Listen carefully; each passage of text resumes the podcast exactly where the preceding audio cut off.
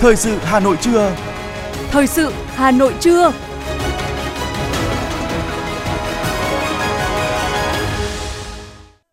Quang Minh và Thu Thảo xin được đồng hành cùng quý thính giả trong 30 phút của chương trình thời sự trưa nay, thứ năm, ngày 23 tháng 2 năm 2023.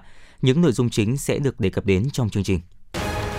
Thủ tướng Chính phủ ký quyết định về việc cấp bằng Tổ quốc ghi công cho liệt sĩ Trần Ngọc Duy. Việt Nam kêu gọi chấm dứt xung đột, tìm giải pháp hòa bình cho vấn đề Ukraine. 539 người tử vong vì tai nạn giao thông trong tháng 2. Trong phần tin thế giới, Tổng thống Nga Putin cam kết củng cố bộ ba hạt nhân và vũ khí siêu thanh. Ai Cập phát hành thành công trái phiếu Hồi giáo Sukuk lần đầu tiên. Sau đây là nội dung chi tiết. Thưa quý vị và các bạn, trên cơ sở tờ trình của Bộ Lao động Thương binh và Xã hội, đồng thời thực hiện pháp lệnh ưu đãi người có công với cách mạng, nghị định của chính phủ quy định chi tiết và biện pháp thi hành pháp lệnh ưu đãi người có công với cách mạng. Thủ tướng Chính phủ đã ký quyết định về việc cấp bằng Tổ quốc ghi công cho liệt sĩ Trần Ngọc Duy, thiếu tá, phó phi đội trưởng, tham mưu trưởng phi đội 1, trung đoàn 921, sư đoàn 371, quân chủng phòng không không quân, sinh năm 1992, nguyên quán xã Tần Phong, huyện Vũ Thư, tỉnh Thái Bình. Liệt sĩ Trần Ngọc Duy hy sinh ngày 31 tháng 1 năm 2023 trong khi thực hiện nhiệm vụ bay huấn luyện chiến đấu. Cùng với bằng Tổ quốc ghi công của Thủ tướng Chính phủ, trước đó đồng chí Trần Ngọc Duy đã được Chủ tịch nước truy tặng huân chương bảo vệ Tổ quốc hạng 3, Bộ Quốc phòng truy thăng quân hàm thiếu tá, Ban Thường vụ Trung ương Đoàn Thanh niên Cộng sản Hồ Chí Minh truy tặng huy hiệu tuổi trẻ dũng cảm. Bộ trưởng Bộ Nội vụ vừa ban hành kế hoạch về tổ chức hội nghị đối thoại của Thủ tướng Chính phủ với thanh niên năm 2023. Theo đó, dự kiến vào ngày 26 tháng 3 năm 2023, Thủ tướng Chính phủ Phạm Minh Chính sẽ đối thoại trực tiếp và trực tuyến với thanh niên trên khắp 63 tỉnh, thành phố. Chủ đề đối thoại là xây dựng nguồn nhân lực trẻ chất lượng cao đáp ứng kỷ nguyên 4.0. Hội nghị đối thoại được thực hiện với mục đích thực hiện chủ trương của Đảng, chính sách, pháp luật của nhà nước về đối thoại với thanh niên, nắm bắt tình hình, lắng nghe những kiến nghị đề xuất, nguyện vọng của thanh niên để kịp thời chỉ đạo giải quyết, tháo gỡ những tồn tại hạn chế, những khó khăn vướng mắc liên quan đến quyền và lợi ích hợp pháp của thanh niên trong quá trình xây dựng, triển khai thực hiện chính sách pháp luật của nhà nước đối với thanh niên trong giai đoạn hiện nay. Sáng nay theo giờ Việt Nam, phiên họp khẩn cấp lần thứ 11 của Đại hội đồng Liên Hợp Quốc đã nhóm họp để tiếp tục thảo luận về tình hình Ukraine, đúng một năm kể từ khi bắt đầu xung đột. Phát biểu tại phiên họp, Đại sứ Đặng Hoàng Giang, trưởng phái đoàn thường trực Việt Nam tại Liên Hợp Quốc, đã bày tỏ quan ngại về tình hình xung đột tại Ukraine trong một năm vừa qua, cũng như trước diễn biến đáng lo ngại gần đây, hậu quả của cuộc xung đột, mất mát to lớn về người và của, cơ sở hạ tầng và tác động tiêu cực đối với khu vực, thế giới và các nỗ lực chung trong thúc đẩy hợp tác quốc tế, ứng phó với các thách thức toàn cầu. Trước tình hình đó, Việt Nam nhấn mạnh sự cần thiết tuân thủ luật pháp lệnh quốc tế, hiến trương Liên Hợp Quốc, nhất là các nguyên tắc cơ bản quan trọng hàng đầu là tôn trọng độc lập, chủ quyền, toàn vẹn lãnh thổ, không sử dụng vũ lực và đe dọa sử dụng vũ lực. Việt Nam khẩn thiết kêu gọi các bên chấm dứt chiến sự, tránh hành động leo thang căng thẳng, nối lại đối thoại, đàm phán để tìm giải pháp hòa bình toàn diện, thỏa đáng, lâu dài cho các bất đồng trên cơ sở phù hợp và tôn trọng luật pháp quốc tế và hiến trương Liên Hợp Quốc – có tính đến lợi ích, quan tâm chính đáng đến các bên có liên quan vì hòa bình, ổn định của khu vực và thế giới. Chiều ngày 22 tháng 2 theo giờ địa phương, đoàn cứu hộ cứu nạn quân đội nhân dân Việt Nam lên đường trở về nước kết thúc chuyến công tác tham gia hỗ trợ khắc phục hậu quả động đất tại Thổ Nhĩ Kỳ. Lễ tiễn đoàn quân đội nhân dân Việt Nam về nước được tổ chức tại sân bay Hatay ở Antakya thủ phủ của Hatay, Thổ Nhĩ Kỳ, với sự tham dự của đại sứ Việt Nam tại Thổ Nhĩ Kỳ Đỗ Sơn Hải. Phát biểu tại buổi lễ, Đại sứ Đỗ Sơn Hải nhấn mạnh việc Quân đội Nhân dân Việt Nam cử lực lượng sang cứu hộ cứu nạn tại Thổ Nhĩ Kỳ những ngày qua là biểu tượng góp phần tăng cường quan hệ song phương giữa hai nước. Đại sứ Đỗ Sơn Hải cho biết, hai đoàn Quân đội Nhân dân Việt Nam và Bộ Công an đã khắc phục nhiều khó khăn, không quản hiểm nguy, tích cực giúp nhân dân Thổ Nhĩ Kỳ khắc phục hậu quả động đất, được người dân chính quyền địa phương và các lực lượng cứu hộ quốc tế khác tin tưởng đánh giá cao. Theo kế hoạch, đoàn bay từ tỉnh Hatay đến thành phố Istanbul, sau đó bay về sân bay quốc tế Nội Bài, Hà Nội. Dự kiến đoàn sẽ về đến Hà Nội vào chiều ngày 23 tháng 2.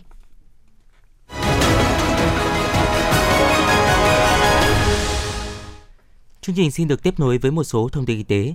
Thưa quý vị, ngày 22 tháng 2, Hội đồng đàm phán giá thuốc Bộ Y tế đã đàm phán thành công 64 loại thuốc còn lại trong số 69 loại thuốc biệt dược gốc 10 thầu. Thành công này đã giảm được giá khoảng 14,8%, tương đương với tổng gói thầu giảm được khoảng gần 2.000 tỷ đồng. Danh mục đàm phán giá chia thành các nhóm: biệt dược gốc điều trị ung thư và điều hòa miễn dịch, biệt dược gốc chống nhiễm khuẩn, biệt dược gốc điều trị tim mạch, biệt dược gốc chứa insulin và điều trị tiểu đường, bê dược gốc tác dụng trên đường hô hấp, bê dược gốc tác dụng đối với máu. Đây là những thuốc có nhu cầu lớn tại các cơ sở y tế công lập và có giá trị sử dụng trên 100 tỷ đồng một năm. Thống đốc Ngân hàng Nhà nước Việt Nam yêu cầu các chi nhánh ngân hàng nhà nước và tổ chức tín dụng thành lập đường dây nóng điện thoại email để tiếp nhận phản ánh kiến nghị của người dân và doanh nghiệp liên quan đến việc tiếp cận vốn vay ngân hàng để kịp thời xử lý tháo gỡ. Thống đốc cũng yêu cầu các tổ chức tín dụng tiếp tục đẩy mạnh triển khai có hiệu quả các nội dung kết nối ngân hàng doanh nghiệp, chỉ đạo các chi nhánh của tổ chức tín dụng tham gia đầy đủ các hội nghị kết nối ngân hàng doanh nghiệp tại địa phương, đồng thời yêu cầu các tổ chức tín dụng tiếp tục đẩy mạnh triển khai có hiệu quả các nội dung kết nối ngân hàng doanh nghiệp, chỉ đạo các chi nhánh của tổ chức tín dụng tham gia đầy đủ các hội nghị kết nối ngân hàng doanh nghiệp tại địa phương. Cục Quản lý Giám sát Bảo hiểm Bộ Tài chính đã có văn bản yêu cầu các doanh nghiệp bảo hiểm nhân thọ phải tăng cường kiểm soát hoạt động của doanh nghiệp. Theo đó, cơ quan này đề nghị các doanh nghiệp bảo hiểm nhân thọ giả soát, tăng cường công tác quản lý chi phí, trong đó có chi phí dành cho kênh phân phối, đảm bảo hiệu quả kinh doanh và an toàn tài chính của doanh nghiệp bảo hiểm.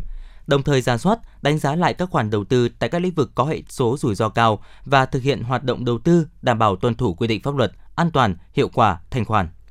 Bộ Giao thông Vận tải vừa có văn bản gửi Cục Đường bộ Việt Nam, Tổng công ty Cảng hàng không Việt Nam về việc triển khai thu phí không dừng tại các cảng hàng không.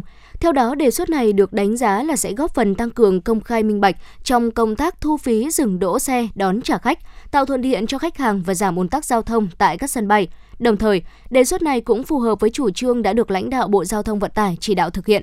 Bộ cũng giao các bên liên quan nghiên cứu trình tự thủ tục tổ chức triển khai thực hiện, đảm bảo đồng bộ, kết nối liên thông, tuân thủ quy định pháp luật và chỉ đạo của Thủ tướng Chính phủ.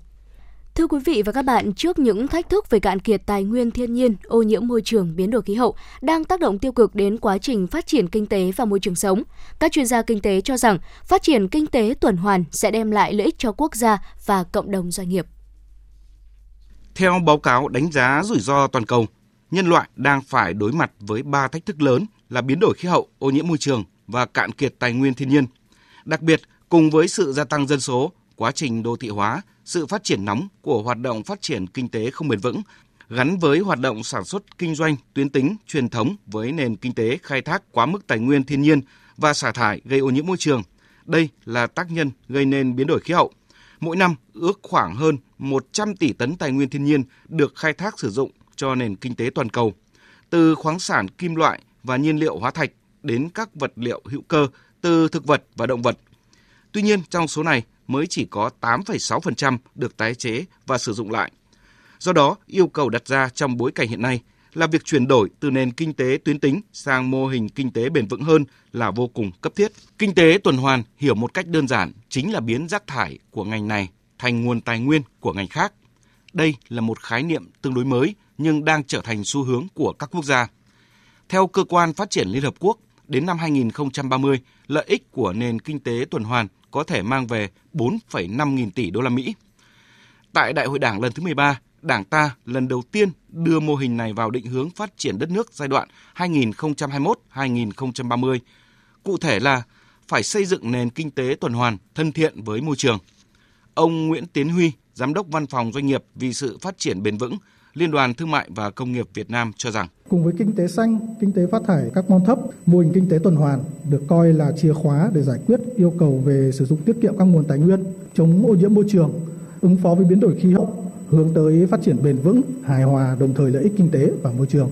Việc chuyển đổi từ kinh tế tuyến tính sang kinh tế tuần hoàn đã trở thành xu thế tất yếu, một cơ hội phát triển kinh tế cho Việt Nam mang lại nhiều lợi ích cho quốc gia và doanh nghiệp. Các chuyên gia kinh tế đều khẳng định phát triển kinh tế tuần hoàn được nhìn nhận là hướng đi quan trọng và là xu thế không thể đảo ngược và là yếu tố quan trọng để phát triển bền vững. Theo bà Trần Thị Hồng Minh, Viện trưởng Viện Nghiên cứu Quản lý Kinh tế Trung ương, Bộ Kế hoạch và Đầu tư, phát triển thương mại gắn liền với phát triển bền vững đến nay đã được lồng ghép với các cam kết trong các hiệp định thương mại tự do thế hệ mới. Cùng đó, các nhà nhập khẩu hiện nay, bên cạnh yêu cầu về chất lượng sản phẩm, giá thành cạnh tranh, họ còn đặc biệt quan tâm đến trách nhiệm của doanh nghiệp sản xuất đối với yếu tố môi trường, tăng trưởng xanh. Vì thế, phát triển kinh tế tuần hoàn không chỉ là hướng đi mà còn là xu thế tất yếu của cả nền kinh tế, mang lại nhiều lợi ích cho quốc gia và doanh nghiệp Việt. chủ trương thực hiện hiệu quả tiến trình hội nhập quốc tế và các hiệp định thương mại tự do thế hệ mới đòi hỏi Việt Nam chúng ta phải tổ chức sản xuất để phù hợp với các cam kết mới của các cái hiệp định gắn với yêu cầu phát triển bền vững, phát triển kinh tế tuần hoàn. Trong năm 2021 thì mức độ tận dụng ưu đãi trong các cái hiệp định thì ví dụ trong hiệp định CPTPP của mới chỉ đạt 6,3% và trong EVFTA thì chúng ta mới chỉ đạt 20% dư địa để chúng ta cải thiện và để tận dụng cái cơ hội khi chúng ta tham gia vào các hiệp định thương mại tự do thế hệ mới là rất nhiều. Áp dụng các cái mô hình kinh doanh tuần hoàn để hướng tới tăng trưởng xanh hướng tới một à, nền kinh tế xanh. Theo dự báo của tổ chức Liên hợp quốc đến năm 2030 nhu cầu sử dụng tài nguyên thiên nhiên sẽ tăng gấp 3 lần so với hiện nay vượt ngoài khả năng cung ứng của nguồn tài nguyên thiên nhiên vì vậy không còn gì phải bàn cãi nữa kinh tế tuần hoàn chính là tương lai của nền kinh tế đây là cơ hội lớn để Việt Nam phát triển nhanh, bền vững. Với doanh nghiệp, đó là con đường buộc họ phải đi nếu muốn làm ăn với thế giới. Kinh tế tuần hoàn đã chứng minh thành công ở nhiều nước như Canada, Thụy Điển, Đan Mạch, Singapore, Phần Lan, Trung Quốc, Nhật Bản. Việt Nam đi sau, nhờ đó có thể đúc kết được nhiều kinh nghiệm. Điều quan trọng hàng đầu là cần xây dựng lộ trình triển khai cụ thể, ban hành các quy chế, tiêu chuẩn và đầu tư đúng mức cho kinh tế tuần hoàn.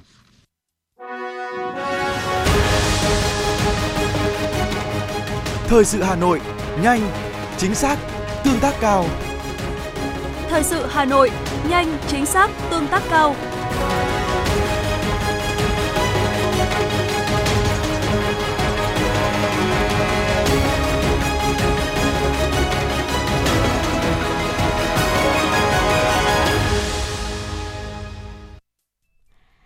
Quý vị, Bộ Xây dựng vừa đưa ra một loạt giải pháp khắc phục các tồn tại vướng mắc trong công tác quản lý, sử dụng nhà trung cư.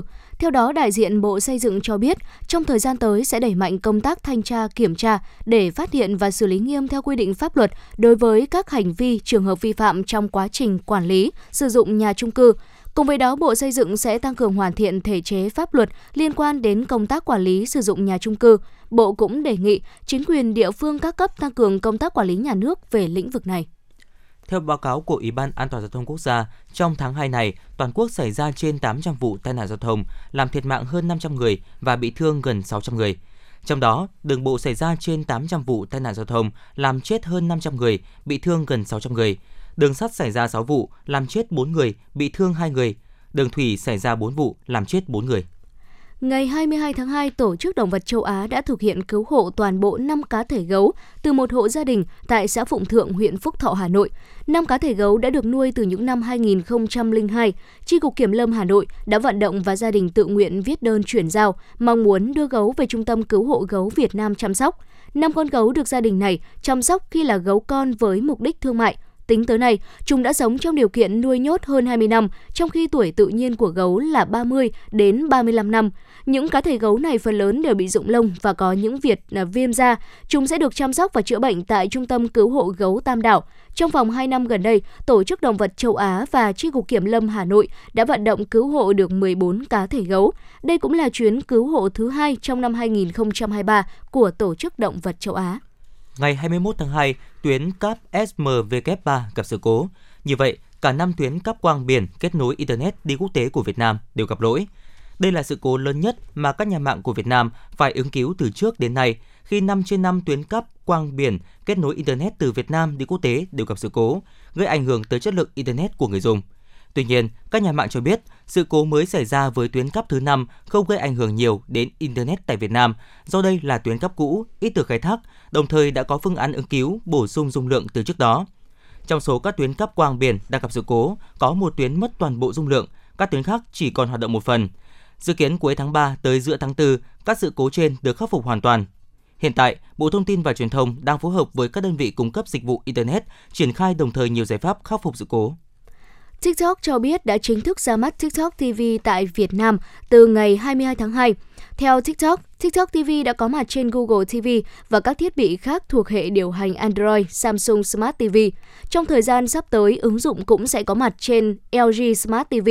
Theo nền tảng này, những nội dung trên TikTok này đã được xuất hiện trên màn hình lớn hơn nhằm mang đến sự đa dạng trong trải nghiệm ngay tại phòng khách của người dùng. Ứng dụng sẽ hiển thị các video được yêu thích và xem nhiều nhất trên nhiều danh mục khác nhau, từ trò chơi, hài kịch đến ăn uống và động vật. Người dùng có thể cài đặt thông qua việc đăng nhập vào ứng dụng TikTok TV bằng tài khoản TikTok hiện có. Ngoài ra, một khám phá cũng cho phép người dùng tìm kiếm các nội dung, nhà sáng tạo và danh mục yêu thích của mình trên nền tảng này. Thưa quý vị và các bạn, chuyển đổi số là đưa các hoạt động của con người lên môi trường số. Điều này cũng đồng nghĩa với việc cần phải đảm bảo an toàn, an ninh trên không gian mạng cho tổ chức, doanh nghiệp và người dân. Song để thực hiện được nhiệm vụ này, bên cạnh các lực lượng chuyên trách về an toàn thông tin, còn cần sự vào cuộc của các bộ, ngành địa phương, doanh nghiệp, người dân. Với việc thay đổi nhận thức, cách làm để cùng gìn giữ môi trường mạng an toàn và lành mạnh. Theo Bộ Thông tin và Truyền thông, trung bình mỗi người Việt Nam dành 7 tiếng hàng ngày trên mạng Internet. Tuy nhiên, nhận thức về an toàn thông tin lại hạn chế, tình trạng lộ dữ liệu cá nhân, lừa đảo qua mạng gây nhức nhối cho xã hội. Gần 1.300 ghi dữ liệu chứa hàng tỷ thông tin của tổ chức doanh nghiệp người dân được mua bán trái phép. Còn khảo sát năm 2022 của Hiệp hội An toàn Thông tin Việt Nam tại 135 tổ chức doanh nghiệp trong nước cho thấy cứ 4 tổ chức doanh nghiệp có một đơn vị từng bị gián đoạn hệ thống dịch vụ do tấn công mạng. Cục An toàn Thông tin, Bộ Thông tin và Truyền thông cho biết trong năm 2022, Cục đã ghi nhận cảnh báo và hướng dẫn xử lý 11.213 cuộc tấn công mạng gây ra sự cố vào các hệ thống thông tin tại Việt Nam, tăng 44,2% so với cùng kỳ năm 2021. 2.063 website vi phạm, trong đó có 1.255 website lừa đảo bị ngăn chặn. Ông Bùi Quang Minh, Tổng Giám đốc Công ty An ninh mạng Security Box cho biết. Theo những cái theo dõi của tôi, ví dụ những trang về cờ bạc trực tuyến, À, vi phạm pháp luật, những cuộc tấn công à, lừa đảo tinh vi vào các hệ thống tổ tổ chức à, tài chính, ví dụ như là ví điện tử, các cái tổ chức về ngân hàng, thậm chí là những cái tổ chức tài chính như chứng khoán, tiền ảo, lừa đảo cũng rất là xuất hiện rất là nhiều. Rồi thì các cái các cái website liên quan đến các nội dung xuyên tạc lừa đảo chống phá vân vân. Thì các lực lượng an ninh năm rồi đã thực hiện rất tốt họ đều họ đều à, và theo thống kê của chúng tôi thì tất cả những cái hình thức tấn công đó đều đều đều gần như là lớn đều được phát hiện và xử lý kịp thời Tuy nhiên, vẫn còn nhiều cơ quan tổ chức doanh nghiệp chưa quan tâm xử lý các vấn đề liên quan đến an toàn thông tin. Mới chỉ có 54,8% hệ thống thông tin đã phê duyệt hồ sơ đảm bảo an toàn thông tin theo cấp độ. Lý giải về thực trạng đảm bảo an toàn thông tin hiện nay, Phó Giám đốc Công ty An ninh mạng Viettel, Tập đoàn Công nghiệp Viễn thông Quân đội Viettel Lê Quang Hà cho rằng, quá trình chuyển đổi số diễn ra nhanh chóng, song an toàn thông tin cho chuyển đổi số lại chưa theo kịp. Sự không đồng tốc này nằm ở ba vấn đề, nhận thức và cách làm – nguồn lực cho chuyển đổi số còn hạn chế, công nghệ an toàn thông tin không theo kịp. Còn theo Hiệp hội An toàn thông tin, 76% tổ chức doanh nghiệp chưa đủ nhân lực an toàn thông tin đáp ứng yêu cầu hiện tại. 68% đơn vị chưa đủ kinh phí đầu tư cho an toàn thông tin để đáp ứng yêu cầu hàng năm. Về giải pháp, ông Lê Quang Hà đề xuất việc chuyển đổi số phải gắn với chiến lược về an toàn thông tin, từ đó thay đổi nhận thức và cách làm. Nói cách khác, trước hết phải chuyển đổi số trong chính lĩnh vực an toàn thông tin, tổ chức lực lượng an toàn thông tin trong lực lượng chuyển đổi số, đưa an toàn thông tin vào sản phẩm dịch vụ chuyển đổi số. Theo Cục An toàn Thông tin năm 2023, được Bộ Thông tin và Truyền thông xác định là năm kỷ cương tuân thủ quy định về an toàn thông tin. Theo đó, Bộ sẽ trình Thủ tướng Chính phủ ban hành chỉ thị về tuân thủ quy định pháp luật và tăng cường đảm bảo hệ thống thông tin theo cấp độ. Đặc biệt, từ ngày 1 tháng 1 năm 2024, các hệ thống thông tin không đáp ứng đầy đủ quy định của pháp luật về an toàn sẽ phải dừng vận hành – năm 2023 lấy chủ đề dữ liệu số với một số nhiệm vụ trọng tâm là tổ chức bảo vệ dữ liệu, nâng cao nhận thức, liên minh tuyên truyền và tổ chức chiến dịch tuyên truyền. Các chuyên gia nhận định, vấn đề gốc, cốt lõi nhất là làm sao để người dân có thể chủ động bảo vệ mình trên không gian mạng. Vì vậy, nhiệm vụ quan trọng là cần nâng cao nhận thức và trang bị kỹ năng an toàn thông tin cho đông đảo người dân. Thiếu tá Nguyễn Tiến Cường, Phó trưởng phòng 3, Cục An ninh mạng và Phòng chống tội phạm sử dụng công nghệ cao, Bộ Công an cho biết. Chúng tôi ờ, rất là mong muốn ờ, nhân dân hãy bình tĩnh, ờ, tỉnh táo và tin tưởng. Chúng ta hãy cập nhật thông tin từ những cái nguồn chính thống và hết sức thận trọng khi mà chúng ta tiếp cận chia sẻ thông tin trên không gian mạng. À, tuyệt đối không được tham gia bình luận, à, chia sẻ những thông tin bịa đặt à, sai lệch, xuyên tạc. Để đông đảo người dân ý thức quan tâm đến vấn đề này thì hoạt động tuyên truyền cần phải đáp ứng tốt nhất – Việc liên minh tuyên truyền nâng cao nhận thức, kỹ năng bảo đảm an toàn thông tin cho người dân trên không gian mạng được Bộ Thông tin và Truyền thông chủ trì thành lập vừa qua là để thực hiện mục tiêu này. Khẳng định không lực lượng đơn lẻ nào có thể làm hết việc quản khối lượng công việc khổng lồ trên không gian mạng, Song Thứ trưởng Bộ Thông tin và Truyền thông Nguyễn Huy Dũng cho rằng đã đến lúc cần thay đổi nhận thức để hiểu việc đảm bảo an toàn không gian mạng là trách nhiệm phải chủ động vào cuộc của tất cả bộ ngành địa phương theo nguyên tắc thực sao ảo vậy, nghĩa là cơ quan quản lý lĩnh vực nào trong đời thực thì cũng có trách nhiệm quản lý nội dung đó trên không gian mạng.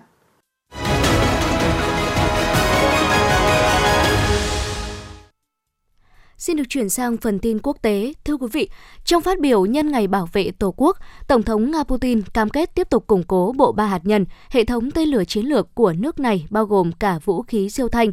Theo nhà lãnh đạo Nga, nước này sẽ đưa các bệ phóng tên lửa đạn đạo liên lục địa RS-28 Samad đầu tiên vào trạng thái sẵn sàng chiến đấu, đẩy mạnh phát triển và sản xuất thêm các tên lửa siêu thanh, đưa vào vận hành tàu ngầm, tên lửa đạn đạo chạy bằng năng lượng hạt nhân mới nhất của Hải quân. Nga lấy ngày 23 tháng 2 làm ngày bảo vệ Tổ quốc để kỷ niệm ngày Hồng quân ban bố lệnh tòng quân quy mô lớn đầu tiên trong bối cảnh nội chiến Nga vừa nổ ra vào năm 1918. Ngày 23 tháng 2 cũng là ngày ngay trước thời điểm kỷ niệm tròn một năm Nga phát động chiến dịch quân sự đặc biệt ở Ukraine. Ít nhất 9 người Palestine thiệt mạng và 97 người khác bị thương trong các vụ đụng độ vũ trang với các binh lính Israel. Cuộc đụng độ này xảy ra khi lực lượng này triển khai chiến dịch tuyên bố giáp thành phố Nablus, phía bắc của khu bờ Tây. Đụng độ giữa người dân Palestine và binh lính Israel cũng xảy ra trên một số tuyến phố ở Nablus. Lực lượng Israel đã nổ súng về phía đám đông người dân tập trung, ném đá và chai lọ về phía lực lượng này. Bộ trưởng Tài chính Mohamed Maat ngày 22 tháng 2 đã xác nhận rằng Ai Cập đã thành công trong việc phát hành trái phiếu Hồi giáo có chủ quyền lần đầu tiên trong lịch sử với giá trị đăng ký lên tới khoảng 6,1 tỷ đô la Mỹ. Theo ông Maat, trong đợt phát hành này có hơn 250 nhà đầu tư ở các thị trường tài chính toàn cầu đã được đăng ký mua trái phiếu Sukuk của Ai Cập, vượt hơn gấp 4 lần so với kỳ vọng. Theo kết quả khảo sát được tổ chức xếp hạng tín dụng S&P Global công bố, hoạt động kinh doanh của Mỹ đã bất ngờ phục hồi trong tháng 2, đạt mức cao nhất trong 8 tháng. Sự phục hồi trong hoạt động kinh doanh phù hợp với những dữ liệu mạnh mẽ gần đây về doanh số bán lẻ và thị trường lao động, cho thấy sự phục hồi vững chắc của nền kinh tế Mỹ trong giai đoạn đầu năm. Thưa quý vị, Nhật Bản đã ghi nhận thâm hụt thương mại đối với mặt hàng thiết bị điện tử trong nửa cuối năm 2022. Đây là lần đầu tiên kể từ khi có số liệu thống kê vào năm 1988, Nhật Bản mới chịu thâm hụt trong lĩnh vực thế mạnh này. Sự đảo ngược này được xem là hệ quả của việc các công ty Nhật Bản liên tục chuyển hoạt động sản xuất ra nước ngoài, đồng thời cũng cho thấy sự suy giảm tính cạnh tranh của hàng điện tử Nhật Bản, đặc biệt là điện thoại di động. Campuchia vừa ghi nhận trường hợp bé gái 11 tuổi tử vong do cúm gia cầm H5N1. Bé gái bắt đầu khởi phát triệu chứng sốt 39 độ C, ho và đau họng từ ngày 16 tháng 2. Cục Kiểm soát Dịch bệnh truyền nhiễm kêu gọi tất cả người dân không tiếp xúc với gia cầm bị bệnh chết, dù là gia cầm nuôi hay hoang dã. Nếu người dân nghi ngờ có triệu chứng mắc bệnh, cần lập tức đi khám. Thông tin từ cơ quan thống kê Hàn Quốc, tỷ lệ sinh tại Hàn Quốc đã ở mức thấp kỷ lục trong năm 2022. Theo đó, trong năm 2022 có khoảng 249.000 trẻ chào đời tại đất nước Hàn Quốc, giảm đáng kể so với cùng kỳ năm trước. Số con trung bình mà một phụ nữ Hàn Quốc sinh trong đời là 0,78 và đây là mức thấp nhất kể từ năm 1970 khi cơ quan thống kê bắt đầu tổng hợp dữ liệu có liên quan. Theo quy định chung, các cặp vợ chồng mới cưới ở Trung Quốc chỉ được nghỉ 3 ngày hưởng lương sau khi kết hôn. Tuy nhiên, kể từ tháng 2, các tỉnh có quyền mở rộng chính sách nghỉ kết hôn hưởng lương. Cụ thể, một số tỉnh ở Trung Quốc đã cho phép các cặp vợ chồng mới kết hôn được nghỉ phép có lương trong vòng 30 ngày. Nhà chức trách Trung Quốc cho rằng tăng thời gian nghỉ kết hôn là một trong những biện pháp giúp tăng tỷ lệ sinh.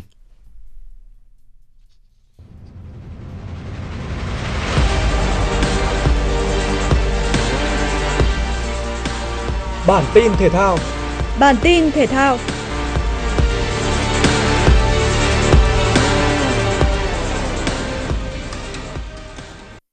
Đội tuyển U20 Việt Nam có buổi tập cuối cùng tại các tiểu vương quốc Ả Rập Thống Nhất nhằm mục đích chuẩn bị cho trận giao hữu với Dubai City FC. Huấn luyện viên Hoàng Anh Tuấn yêu cầu các học trò thực hiện các bài tập về phối hợp tổ chức tấn công và dứt điểm cầu môn. Các miếng đánh từ biên hay trung lộ đều được thực hành trong buổi tập này. Với quá trình chuẩn bị lâu dài, độ chính xác trong các pha tổ chức hãm thành của U20 Việt Nam đạt hiệu quả tương đối cao. Sau phần tập luyện các tình huống thị phạm của huấn luyện viên Hoàng Anh Tuấn, đội đã thi đấu nội bộ trong một nửa mặt sân. Không chỉ các tình huống bóng sống, U20 Việt Nam còn thực hiện các bài tập đá phạt cố định trước vòng 16m50 hay đá phạt đền 11m. Đây là cách chuẩn bị cho các trận đấu chính thức ở vòng chung kết U20 châu Á 2023 nhằm đảm bảo sẵn sàng nhất cho mọi tình huống có thể xảy ra ở trên sân. Đến thời điểm này, U20 Việt Nam có một số trường hợp chấn thương nhẹ. Cụ thể, trung vệ Văn Sơn cùng hai tiền vệ Phi Hoàng và Đức Việt chỉ có thể tập luyện với huấn luyện viên thể lực bên ngoài đường biên. Tuy nhiên, theo đánh giá của bác sĩ, các chấn thương này không quá nghiêm trọng khi chỉ cần một vài ngày nghỉ là có thể hồi phục.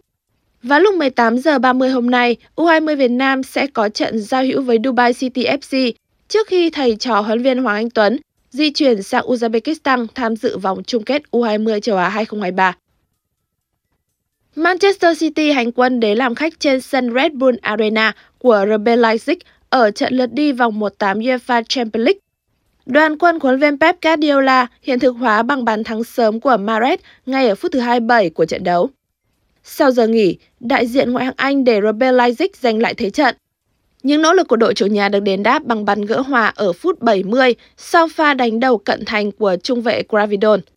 Hòa một đều trên sân của RB Leipzig, Man City vẫn có lợi thế bởi ở trận lượt về diễn ra vào ngày 15 tháng 3 tới, đội bóng của viên Pep Guardiola sẽ được chơi trên sân nhà Etihad. Ở trận đấu diễn ra cùng giờ, Inter Milan đã gặp khó trước lối chơi phòng ngự phản công của Porto. Bước ngoặt của trận đấu đến ở phút thứ 78 khi Otavio nhận thẻ vàng thứ hai. Sau khi được chơi hơn người, đội bóng của huấn viên Simone Inzaghi đã ép sân đối thủ. Và từ một quả treo bóng của đồng đội bên cánh phải, Lukaku bật cao đánh đầu trúng cột dọc không thành Porto. Bóng bật ra và tiền đạo người Bỉ ngay lập tức lao vào đá bồi, ghi bàn thắng duy nhất của trận đấu. Đánh bại Porto 1-0, Inter Milan có chút lợi thế trước chuyến hành quân đến sân Dragao thi đấu trận lượt về vào ngày 15 tháng 3 tới. Dự báo thời tiết theo Trung tâm Dự báo Khí tượng Thủy văn Quốc gia, hiện nay ở phía Bắc có một bộ phận không khí lạnh đang di chuyển xuống phía Nam. Dự báo khoảng ngày 24 tháng 2, không khí lạnh này sẽ ảnh hưởng đến Bắc Bộ, sau đó ảnh hưởng đến Bắc và Trung Trung Bộ. Gió Đông Bắc trong đất liền mạnh dần lên cấp 3, vùng ven biển cấp 3, cấp 4, có nơi giật cấp 6. Từ ngày mai ở Bắc Bộ và khu vực từ Thanh Hóa đến Thừa Thiên Huế trời chuyển rét, vùng núi có nơi rét đậm. Trong đợt không khí lạnh này, nhiệt độ thấp nhất ở Bắc Bộ và Bắc Trung Bộ phổ biến từ 13 đến 16 độ C, vùng núi Bắc Bộ từ 10 đến 13 độ C, vùng núi cao có nơi dưới 9 độ C. Từ Quảng Bình đến Thừa Thiên Huế phổ biến từ 15 đến 18 độ C. Ngoài ra trong ngày và đêm ngày mai ở Bắc Bộ, Thanh Hóa và Nghệ An sẽ có mưa, mưa rào rải rác và rông vài nơi. Từ chiều ngày mai, khu vực từ Hà Tĩnh đến Quảng Ngãi có mưa, mưa rào, cục bộ có mưa vừa mưa to và rông. Trong mưa rông có khả năng xảy ra lốc xét, mưa đá và gió giật mạnh. Không khí lạnh gây gió mạnh sóng cao ảnh hưởng tới các hoạt động trên biển. Khu vực Trung Trung Bộ có mưa vừa, cục bộ mưa to, có khả năng gây ra tình trạng ngập úng tại các vùng thấp trũng. Xin được quay trở lại với dự báo thời tiết vùng châu thổ sông Hồng và khu vực Hà Nội chiều và tối ngày 23 tháng 2 năm 2023. Vùng đồng bằng Bắc Bộ trời không mưa, nhiệt độ từ 19 đến 24 độ C. Vùng núi Ba Vì Sơn Tây không mưa, nhiệt độ từ 19 đến 23 độ C. Ngoại thành từ Phúc Thọ tới Hà Đông chiều hưởng nắng, tối không mưa, nhiệt độ từ 20 đến 24 độ C.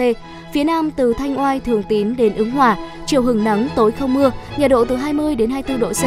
Khu vực Mê Linh, Đông Anh, Sóc Sơn không mưa, nhiệt độ từ 19 đến 23 độ C. Trung tâm thành phố Hà Nội chiều hưởng nắng, tối không mưa, nhiệt độ từ 20 đến 24 độ C. Quý vị và các bạn vừa nghe chương trình thời sự của Đài Phát thanh Truyền hình Hà Nội. Chỉ đạo nội dung Nguyễn Kim Khiêm, chỉ đạo sản xuất Nguyễn Tiến Dũng, tổ chức sản xuất Trà My, đạo diễn Kim Oanh, phát thanh viên Quang Minh Thu Thảo cùng kỹ thuật viên Quang Học thực hiện. Thân mến chào tạm biệt.